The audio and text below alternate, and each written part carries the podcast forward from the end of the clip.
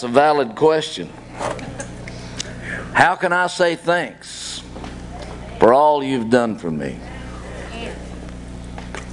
Well, you can just say thank you. But if you really want to thank Him, obey His word. For to obey is better than anything else that you can do. You want to bring, bring pleasure to your Savior, to your King. Be an obedient child. Obey Him. Turn to Joshua chapter one. I won't be long tonight. If you can listen as fast as I can talk, this will just take a few minutes. Don't rush. Because what the Lord has laid on my heart is merely a word of encouragement and hope to you. You know, we're troubled on every hand. We're perplexed.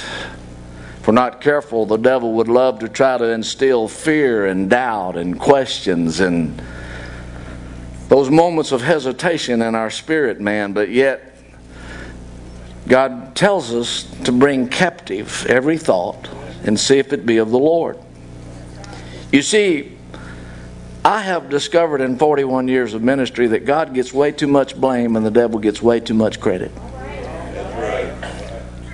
When in truth, as a child of God, filled with His Spirit, cleansed in His blood, equipped with His Word, He's given you the authority and the dominion to go forth and to walk in victory and not defeat. But you have to, de- to develop the mindset of a warrior. I assure you, I use this illustration quite a bit. I have a, a niece that's a, a world champion M M A fighter. In fact, she fights Saturday night on, what's that channel? E S P N Plus. E S P N Plus, out in North Carolina, I believe it is. And anyway, I assure you, when those fighters are going to the ring, now I know I'm not supposed to do this, but I'm going to. That's the stage. That's the ring. I've come out of the locker room. Here I go. I'm coming to the ring, acting goofy, slapping myself, throwing punches. If I don't believe when I step up on this stage and climb between the ropes to get into the ring of combat, if I don't have the mindset and the attitude, and if I've not prepared to believe that I can win, I better not climb through the ropes. If you don't believe that, if you're not convinced in your heart, you're defeated before you get in the battle. As a man believeth in his heart, so is he.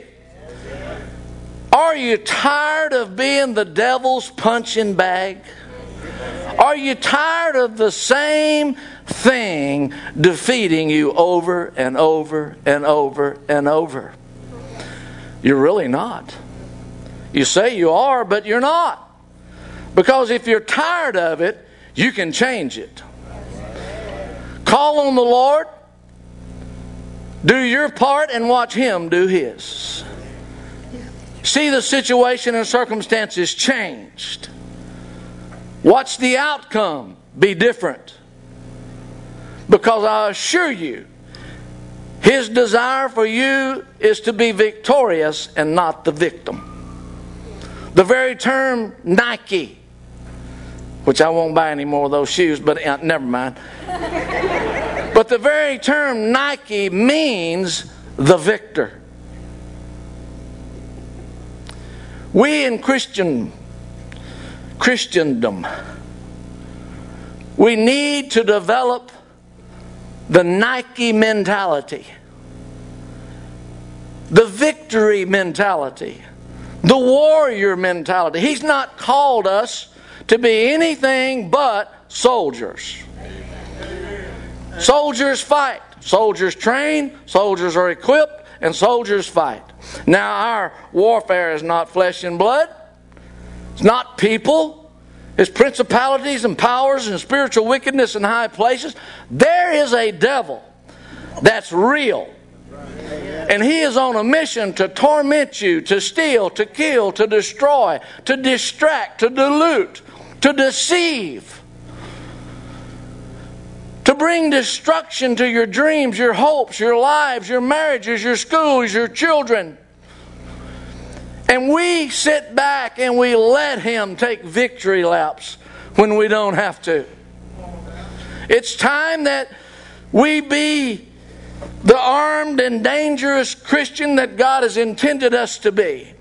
That by the discernment of His Spirit, we recognize what's happening.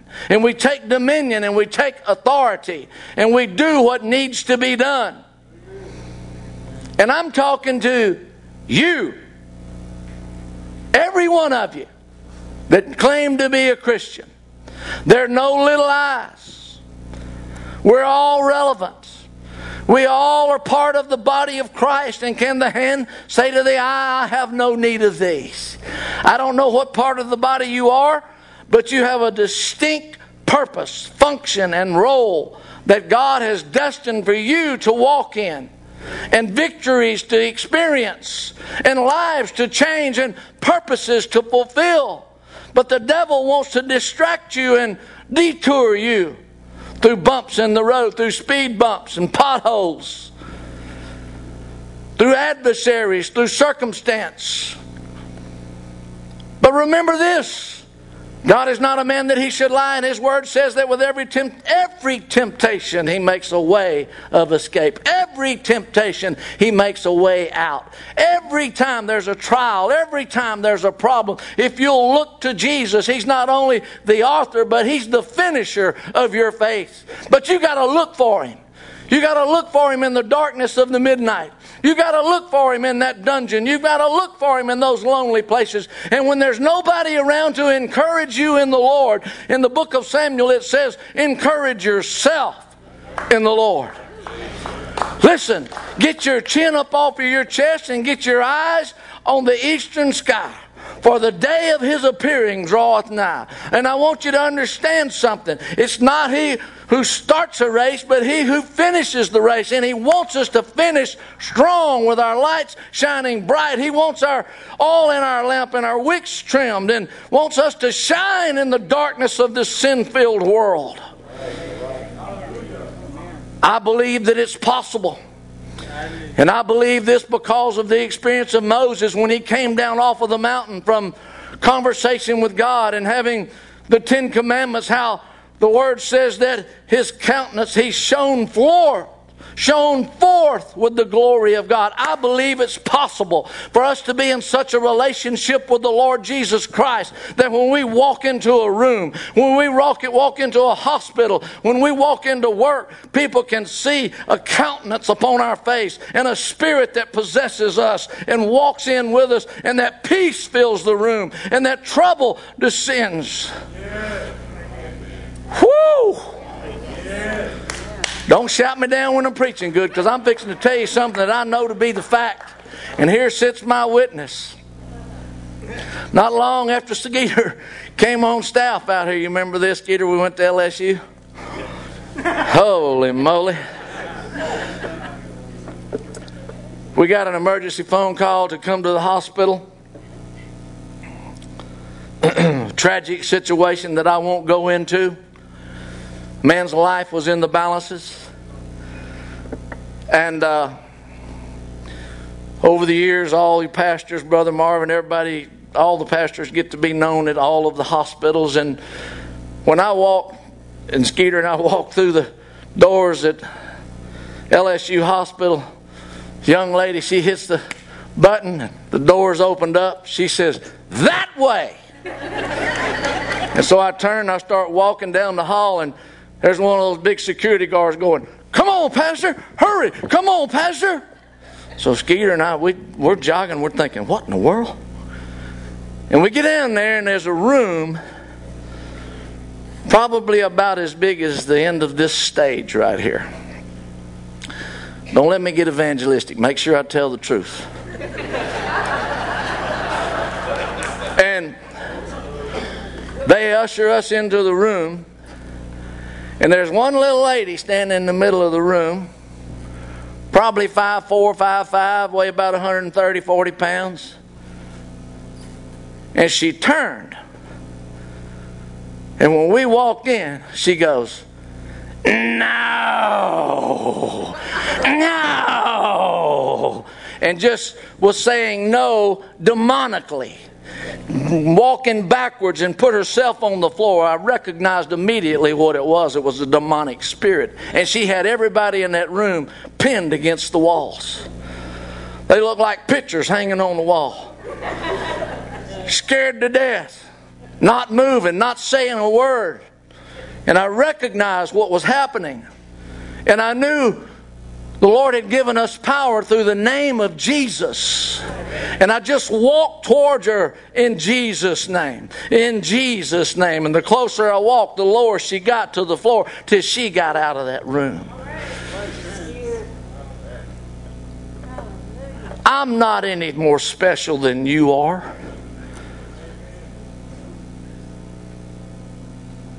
If the same Spirit that raised Christ from the dead dwells in you, it will quicken your mortal body. But you see, we live in the fear of the intimidation of the devil, when God has given us authority over everything the devil has that he would come against us with. Now, yeah, I realize there's some nuts out there. I'm being honest. On both sides of the fence, the Christian side and the sinner side. There's some idiots out there.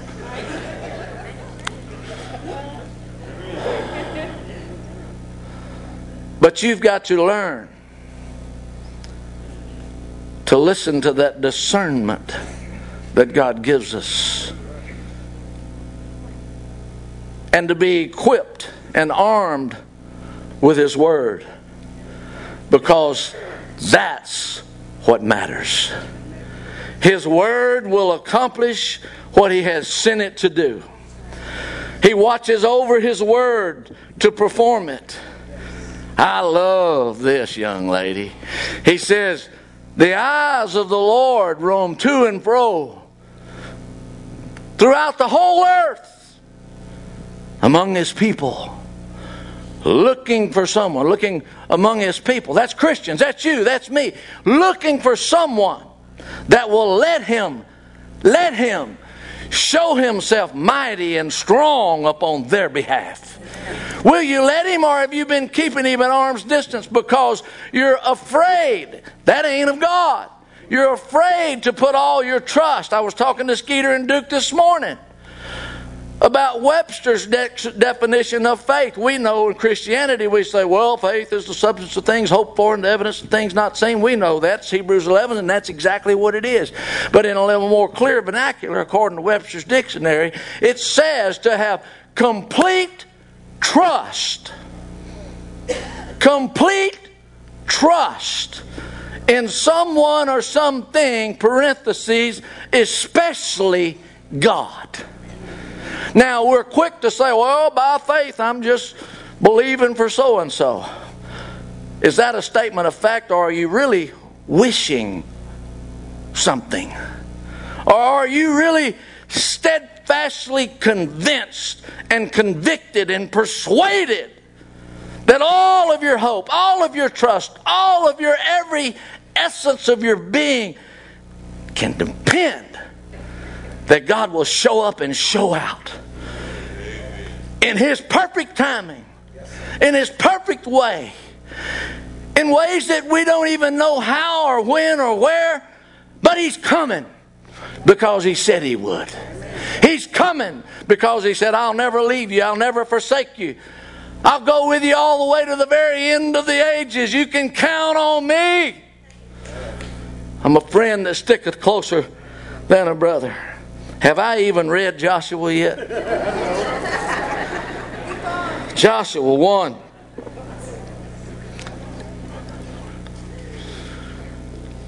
After the death of Moses, the servant of the Lord, it came to pass that the Lord spoke to Joshua, the son of Nun, Moses' assistant, saying, "Moses, my servant, is dead. Now therefore arise, go over this Jordan, you and all this people, to the land which I am giving to them, the children of Israel. Every place that the sole of your foot will tread upon, I have given you. As I said to Moses, from this wilderness and this Lebanon as far as the great river, the river Euphrates, all the land of the Hittites, and to the great sea, toward the going down of the sun, shall be your territory. No man shall be able to stand before you all the days of your life. As I was with Moses, so I will be with you. I will not leave you nor forsake you. Be strong and of good courage, for to this people you shall divide as an inheritance the land which I swore to their fathers to give them. Only be strong and very courageous, that you may observe to do according to all the law that Moses my servant commanded you. Do not turn from it to the right hand or to the left, that you may prosper wherever you go. This book of the law shall not depart out of your mouth, but you shall meditate in it day and night, that you may observe to do according to all that is written in it. For then you will make your way prosperous, and then you will have good success. Have I not commanded you? Be strong and very courageous. Do not be afraid nor dismayed, for the Lord your God is with you wherever you go. Verse ten. Then Joshua commanded the officers of the people, saying, pass through the camp and command the people, saying, prepare provisions for yourself, for within three days you will cross over this Jordan to go and to possess the land which the Lord your God is giving you to possess. I want you to reflect and remember when the children of Israel left slavery in Egypt. They were standing at a body of water called the Red Sea, and there was an army in hot pursuit. God did a miracle. He parted the waters, and they crossed on dry ground. They're running from an army. We're not going to read far enough, but three days after what we just read, they're going to enter into a promised land, and there again they stand at a body of water, the Jordan River. This time, they're running to an enemy. You remember the spies that had been sent out that come back with the report that truly it's a land that flows with milk and honey. You ought to see the size of those grapes and pomegranates. It's a marvelous place. But,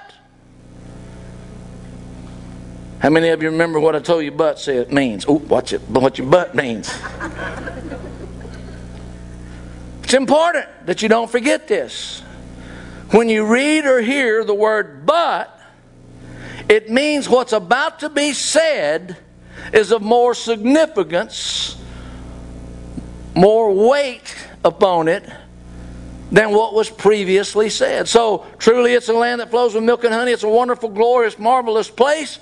But this is in their eyes. There are giants there. And we're not able. Only to be disputed somewhat a little bit later on by Joshua and Caleb. They said, "We are there are giants there, but we're well able." It all depends on what your butt is. You're not able, or you are able.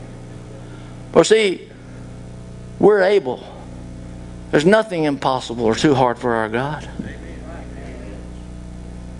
Keeping in mind He wants us to succeed. He wants us to overcome. He wants us to possess the land. He wants us to defeat the devil. He wants our marriage restored. He wants our businesses redeemed. He wants our schools once again to have revival in them, and for our children to turn from a life of sin to a life of righteousness. But we have to do our part. I don't very seldom ever title sermons, and if I were going to title one tonight would be Step Up, Step Out, and Step In. If you just read that, reflect on that little passage that we just read. Moses is dead. God speaks to Joshua And he gives him a charge, and he gives him a calling. And Joshua can either step up or not. What is it that God is calling you to do? He may be calling you to be the one to make the first move to help heal your marriage. He may be calling you to go into a ministry or to start a ministry or this or that or whatever. I don't know what He's speaking to you to do. But whatever He's speaking, you have to answer the call. You have to step up. And then you have to step out. You'll never get to the promised land if you stay where you're at. You'll never see the Word of God fulfilled in your life unless you act upon what He speaks. He wants us to be doers of the Word and not hearers only. And then and only then can we, in this word said, in three days we'll step into the promised land. Then and only then can we step into that promised land, when we've stepped up and stepped out and watched God show up and show out. But here's a few things I want to glean very quickly. I'm not going to keep you long from that passage of Scripture. We have to remember and keep it ever before us that in, like in verse two, that God is our source, because He said, I do give them. James says that every good and perfect gift cometh down, cometh from above, and cometh down from the Father of lights, in whom there is no variableness, neither shadow nor turning. He's always at the noontime position. He's always at the pinnacle of His ability and His desire to move mightily and powerfully and miraculously in your lives, your homes, your circumstances, your relationships. He's always able and desirous to see His will come to pass into your life. So remember that all of the blessings and things that we have in life, that He's the source of it. But also remember this. I'm going to preach a little longer tonight, okay? I'm going to go to about five after. Or ten after or something. twenty, maybe thirty. But He's talking to His children. Anytime He says, beloved, He ain't talking to the devil. He's talking to His kids. And He says, beloved, I believe this is in Third John one and two, I think. Beloved, I wish above all things that thou mayest prosper and be in health, even as your soul so prospers. That's the part we miss. He wants our spirit man to grow, where He can pile blessings upon us and us be able to handle them. He doesn't want the blessings that He wants to put on us to become a curse. And unless our spirit man grows and has the ability to handle the blessings, we'll let things such as pride and arrogance and a bad attitude and a condescending spirit come. And then our blessings become a curse. And He doesn't want that. So first and foremost, keep in mind that He's our source.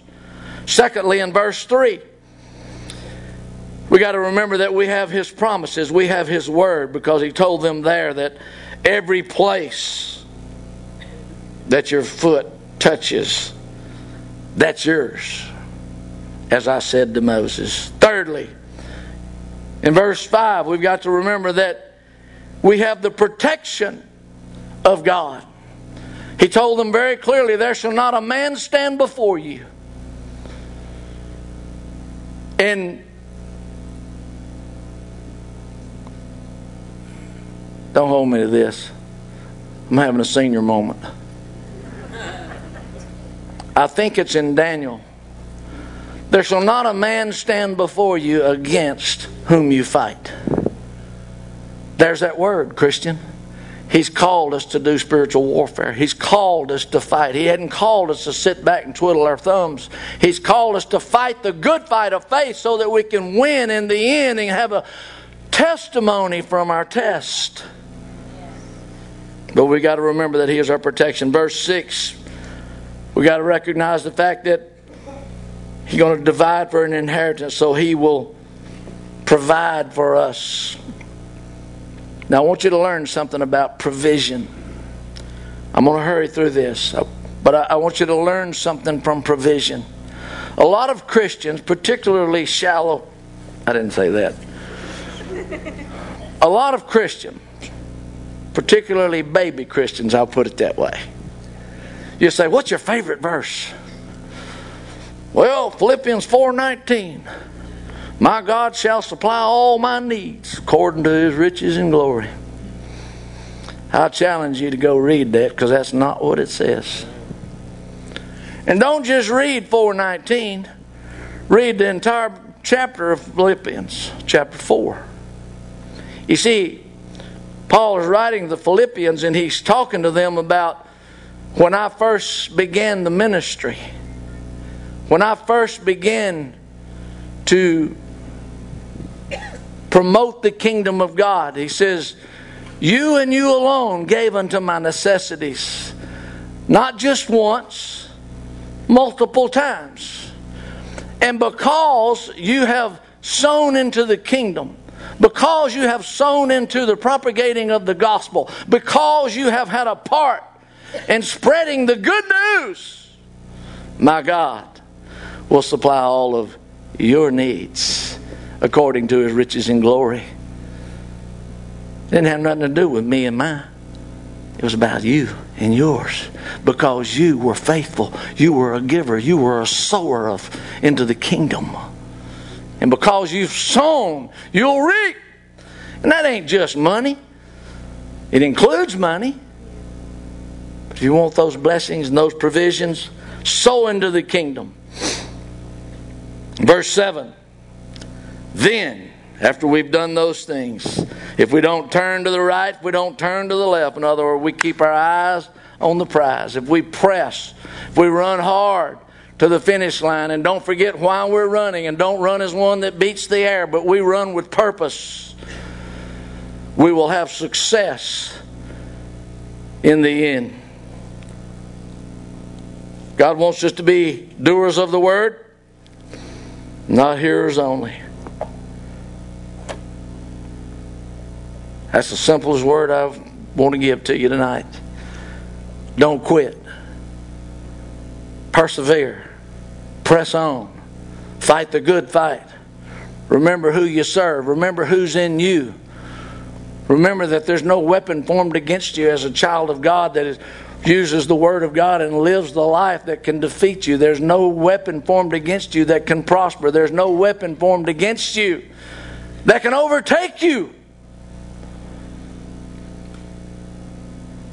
I'm challenging us to get our stinking thinking right. To get our, as my drill sergeant told me at boot camp in the Army, get your mind right, boy. We need to get our spiritual minds right. Bow your heads.